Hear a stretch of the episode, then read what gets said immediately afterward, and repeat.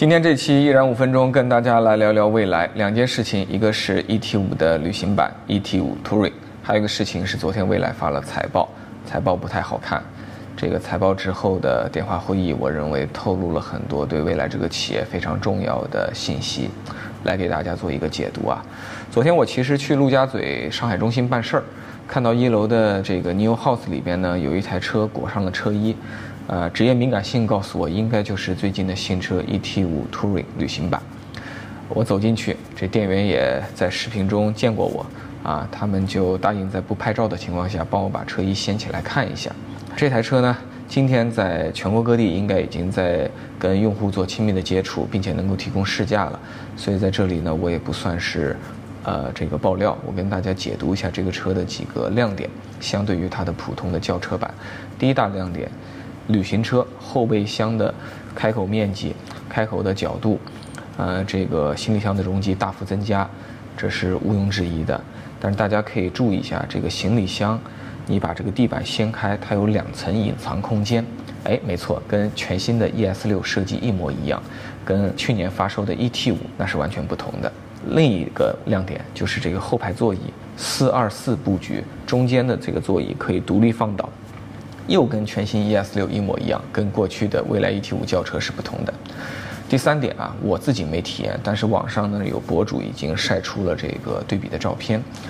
这个前排驾驶席的。坐姿应该是下降了这么多，有一定的这个呃改善啊。第四点呢，就是呃旅行车嘛，它在带来一个好的空间实用性的同时，它还是一个轿车的这个整车姿态，它也更加的这个流线，更加的优雅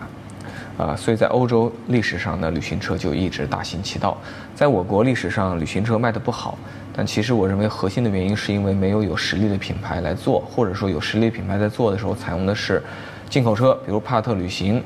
呃，这个沃尔沃 V 六零的旅行，比如说这个奥迪、奔驰、宝马的旅行，其实它的性价比上是完全没有，呃，给到用户一个合适的价格的。但这次未来一定，我认为就不会这么做。我猜一下它的价格啊，加一万块钱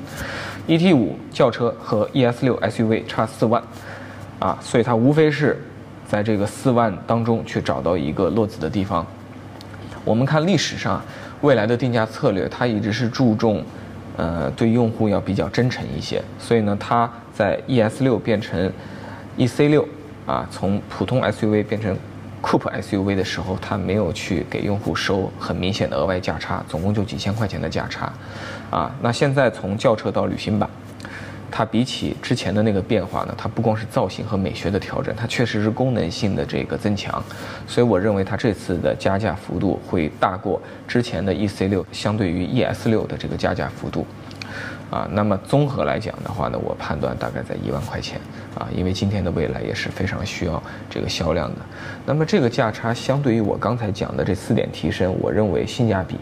是非常高的，所以我认为后面 ET 五整个家族在这次的产品更新之后，它的销量会上涨，但是 ET 五可能会成为啊这个销量上涨中的一个小的牺牲品，然后 ET 五 Touring 我认为会占到全系百分之八十左右的这个销量，啊。呃，虽然说中国是一个轿车远大于旅行车的这个宏观市场，但我们这次可以看一下我这个预测对不对啊？好，第二点我们说一下财报。其实这次财报反映出未来现在产品的毛利比较恶化，然后营销的费用、研发的费用，呃，这个管理的费用都还是比较高的。那在这种情况下，呃，今天这个全球的经济又都这副样子，中国的这个购车需求其实比起去年也明显的在恶化。呃，然后纯电动车的这个细分市场呢，今年也肯定没有可以加油的电动车那么强势，所以综合以上，我感觉确实未来今天处在最近三年最艰难的时刻，啊，而这一时刻，其实我在去年九月份录制魏小李的隐忧第三集未来篇的时候呢，其实我很多想暗示的、想讲的东西，大家去翻去年九月份我的视频，啊，我该讲的当时我都有讲到。但是我更想说的是，这次财报之后的这个电话会议，我觉得李斌呢，他的很多的表态跟以往有了重大的区别。我认为，未来在经历了一段时间的这个思考之后，应该说是下决心做一定的改革和调整。我来给大家做一些解读啊，我觉得这些改革都是非常好的方向。首先呢是在这个寒冬期，啊，可能不能像这个夏天的那个打法那么的这个激进，那么的这个星辰大海了，啊，在欧洲的业务，可能呢该控制掉控制控制，保持现有的这个经营规模，然后包括一些前瞻的业务，我猜啊，无非是手机啊、电池啊、半导体相关的这些东西，可能也会控制住这个节奏。这个汽车工业从来都是一场长跑。啊，现在汽车工业和这个半导体和互联网数字化混合之后，我认为它更是一场长跑，所以并不是说我短期一定要投资投的特别多，把一个业务做得怎么样，先留下革命的这个火种，有些事情可以慢慢来。然后我觉得更让人兴奋的是这次，啊，未来方面也是表态，呃，后续面对残酷的这个竞争，可能在价格上。这个包括权益上会做一定的这个优化调整，产品依然不会减配啊。这个李斌还是斩钉截铁的去表了态，啊，但是我来这里斗胆做一个猜测，我觉得未来很可能会把比如说换电权益，从过去的标配变成一个选装包，啊，那么需要长期换电权益的用户以后延续现在的价格继续享受现在的权益，但是对于不需要的用户，那可能。嗯，就会有这个定价的这个下调。我觉得这件事情会有两个非常大的好处。首先呢，它增大了你上方的这个漏斗，有利于拉新。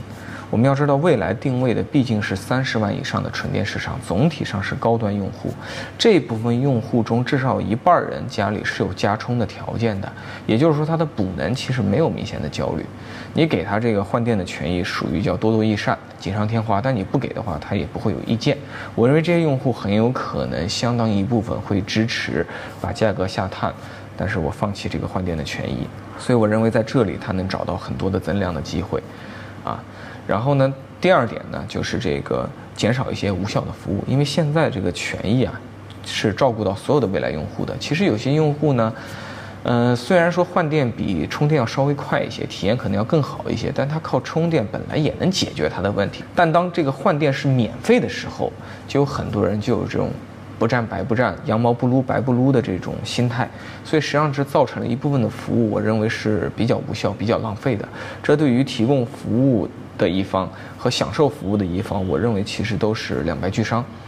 当这部分服务在改革之后，可能就部分的退出这个历史舞台，那么会让留下来的这个服务的有效率变高，也会让享受服务的用户排队更少。所以我觉得，呃，这个调整对未来是非常积极的。同时，这里也客观的指出啊，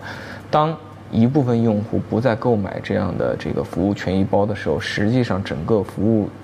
的这个摊分效应会发生改变，那么相对来讲，留在这个服务池子中享受同等数量的免费换电权益的用户，实际上你得到服务的成本是增加的，也就是你的权益包其实是变重了，所以这件事情对未来的财务依然有一定的压力，有一定的副作用。但是我认为，由于这件事情是如此显著的可以改善未来现在的这个销售模型，啊，我还是觉得它是明显的利大于弊。我觉得，如果它全系的采用这样的调整，我个人的判断啊，百分之二十五到百分之三十的全系销量增长，是可以被期待的。而且这件事情呢，不像之前的一些动作，它是这个短暂的，它是这个一时的。我认为这次的这个动作是长期的调整，它会带来长期的这个销售竞争力的这个提升。啊，试想一下，ET 五。三十万出头起步，ET 五旅行三十一万出头起步，非常有战斗力的。我之前在视频中长篇评测过的 ES 六啊，这个三十四万起步。那么相对于市场上其他的玩家，结合未来这么多年打造的一个品牌势能和良好的形象，啊，非常良好的基础的服务体验和这个生态设施，我觉得它的竞争力还是非常强的。那么在这次电话会议所透露出来的改革方向。被有效执行，并且呢，从全新 ES 八、全新 ES 六、ET 五旅行、EC 六这一系列新车也被陆续投放到市场之后呢，我认为未来是很有可能达到月销量一万五的这个新阶段。但是能不能够冲击两万，我认为还是非常有挑战的。这样整个市场的大盘还是非常冷的。呃，然后我认为有一个外部的竞争因素啊，也是取决于特斯拉。呃，特斯拉的 Model 3、Model Y 最近会有产品的更新，它的更新的力度以及它更新之后的这个定价，也会跟未来形成这个相关性。毕竟现在在中高端的纯电市场，其实特斯拉还是一个非常标杆型的这个存在，它对于其他玩家的这个市场表现都是有这个很大的影响的。但我总体来想说呢，这次呃财报虽然是我认为空前的一个不太好的呃数据上的表现，但是呢财报之后的电话会议，很多年后我们回过头来看，会觉得有可能会是未来历史上的一个转折点。